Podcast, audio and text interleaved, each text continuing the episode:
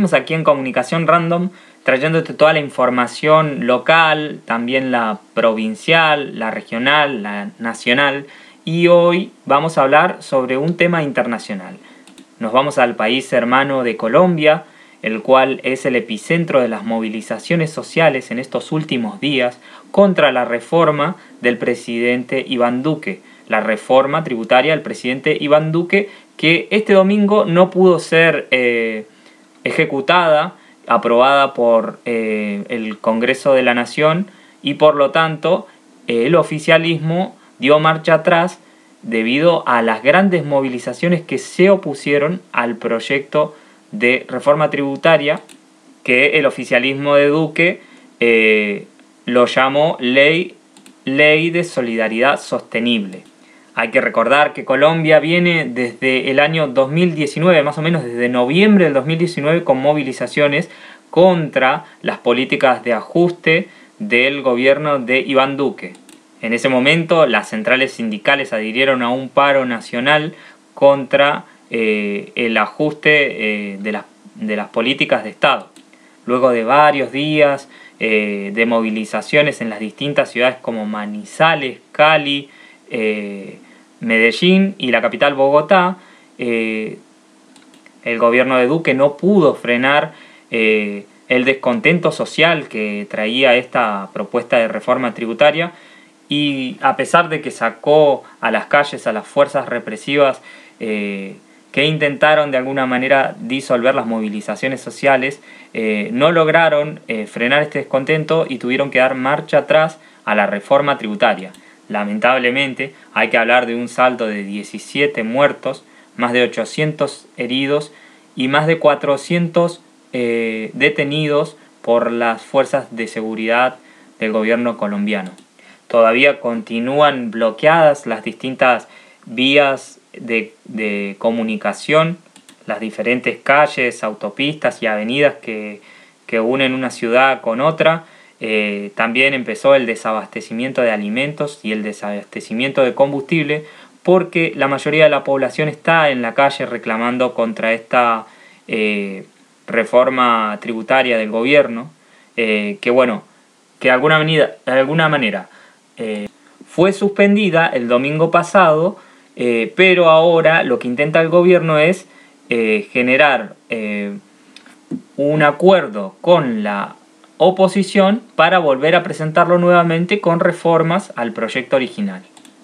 La noticia es que Colombia se prepara para un nuevo paro nacional que es el a partir del 5 de mayo. Por ahora la movilización continúa en las calles y bueno, esta vez ya no cuenta con la presencia y la participación de las principales centrales sindicales, pero hay un gran número de organizaciones sociales y de autoconvocados y de vecinos que participan de las movilizaciones y mantienen los cortes de ruta en todo el territorio colombiano. Así que hablamos, hablamos allí desde Colombia con un líder social a nivel nacional y partisano es organizador de la articulación entre los movimientos sociales para el paro nacional en Colombia. Él es el griego quien nos cuenta cómo está el panorama en estos momentos en el país hermano de Colombia. Buenas tardes, Nahuel, gracias por el espacio, gracias a los audioscuchas. Em, en este momento, ¿qué está pasando en Colombia? En Colombia estamos, eh, digamos, cursando el recoger las consecuencias de una crisis que deja el paramilitarismo, un gobierno narcotraficante, corrupto y asesino. En este momento no debe ser un secreto para nadie el tipo de gobierno que tenemos nosotros. Eh, lo está hablando un articulador, somos organizaciones sociales a lo largo y ancho del país. No es, eh, digamos, eh, una persona con un pensamiento individual, sino que son las masas en la calle gritando y reclamando por libertad, por derecho a la vida. Las movilizaciones han radicado básicamente en que el país lo sumieron en la esclavitud total En este momento no tenemos derechos, no tenemos garantías, no tenemos cosas tan vitales como es el derecho a la salud, a una pensión. Eh, el señor Uribe Vélez viene detrás de un préstamo en el FMI, Fondo Monetario Internacional, donde efectivamente con el señor Duque le lograron prestar 10.800 millones de dólares y, y ni cortos ni perezosos vuelven a pedir prestado dinero, donde los que tiene que pagar eh, somos el pueblo con la reforma tributaria, con una reforma pensional y la reforma laboral. Eh, esto ha asumido al país en una pobreza extrema donde la excelente mano de obra colombiana eh, ha quebrado totalmente, donde los campesinos han quebrado, donde han sacado a la fuerza a los campesinos y a los indígenas de sus territorios, los han asesinado, nosotros en este momento estamos poniendo un número de muertos eh, absurdo en el mundo en cuanto a líderes sociales. Nos están matando muchos líderes sociales. Lo que transcurrió del 2020 fueron aproximadamente 95 masacres, 392 eh, asesinados. En lo que transcurre del año fueron 28 masacres y, y 95 asesinatos, sin contar las muertes que vienen en estos últimos días, eh, asesinados en manos de la fuerza pública, la policía y el ejército. En este momento, eh, más que decir que hayan enfrentamientos, estamos saliendo las masas, la base, la gente de a pie, la gente, la gente del común, eh, a marchar. Y nosotros no estamos eh, armados, estamos totalmente desarmados, no tenemos absolutamente nada, nos han quitado, de ellos son los uniformados, de ellos son los bancos, de ellos son las empresas públicas que privatizaron, de ellos son... Eh, ahorita hasta las calles son de ellos porque nos las han quitado, las han usufructuado, se han hecho ricos con nuestras calles y a nosotros nos cobran por el uso de ellas. En este momento lo único que medianamente tenemos para protestar es la calle. Y en Colombia la calle, la protesta es un derecho constitucional. Allí la palabra de el griego, líder social a nivel nacional y partisano del movimiento social colombiano, también se refirió a la situación económica que viven los sectores populares y la clase obrera en Colombia. En Colombia la situación económica está muy difícil. Eh, Colombia es el tercer país con mayor desigualdad del mundo. En Colombia tú puedes encontrar fácilmente una persona que está em, inconforme con el vestido que tiene puesto, toma un helicóptero y se va a su casa a cambiarse el vestido. Colombia tiene unos niveles de riqueza eh, exagerados, extremos. Acá hay mucho dinero. Eh, uno de los negocios que genera más riqueza en el mundo es ser banquero, tener un banco. Acá hay un tipo que tiene cinco bancos. Acá, acá hay gente que es muy poderosa, que tiene negocios internacionales, están dedicados al narcotráfico.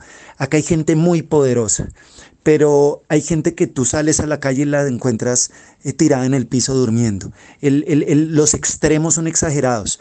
La gente en Colombia es una gente muy esforzada. Acá la gente nadie quiere nada regalado. Nosotros trabajamos eh, por lo que comemos, pero nos han puesto números y nos han clasificado en estratos, se llama estrato. Hay estrato 1, 2, 3, 4, 5, 6, 7, hay estrato 0 y dependiendo del nivel económico que uno tenga o la posición económica, ese estrato es uno. Mientras yo algún día tuve un estrato 5, que era un estrato medio, eh, medio alto, eh, hoy día creo que soy un estrato 2 o tal vez soy un estrato 1.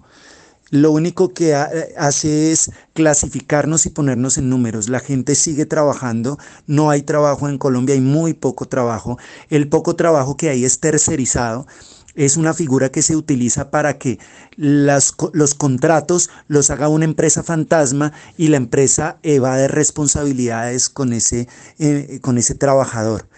Eh, son muy poquitos los que están trabajando directamente con una empresa. Y las grandes empresas, que son las multinacionales, en este momento tienen todo el aval, ellos no pagan impuestos, ellos están evadiendo, ellos se llevan eh, de Colombia para otros lugares 380 billones de pesos anuales. Esto es un paraíso fiscal para las multinacionales y para los empresarios de la alta alcurnia. Eh, bueno, pues eh, agradecerle a Nahuel eh, y a la mesa de trabajo. Gracias por darnos la oportunidad de, manifestarnos en este momento. Eh, no tenemos, no, no, yo lo he dicho muchas veces, el Chapulín Colorado murió hace cinco o seis años. Ya lo único que nos queda acá en Colombia para que nos salve son sus líderes sociales y nos están matando. No tenemos a dónde ir, no tenemos, eh, no tenemos ningún lugar a donde pedir ayuda. Eh, la, gente, la gente de derechos humanos la están asesinando acá en Colombia. Están matando líderes y, personas que trabajan por la paz.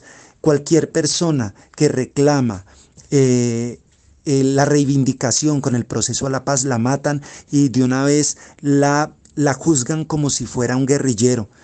La gente no es guerrillera, yo no soy guerrillero, no tengo vínculos con ningún guerrillero, ni guerrilleros ni, ni paramilitares.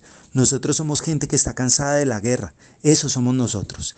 Y nos vamos a organizar y nos vamos a liberar. Allí pasaba el griego desde Colombia, líder social a nivel nacional y partisano, organizador de los movimientos sociales en, en estas jornadas de lucha y a las puertas de un nuevo paro nacional en Colombia para el 5 de mayo de este año contra las políticas de ajuste y la reforma tributaria del presidente Iván Duque.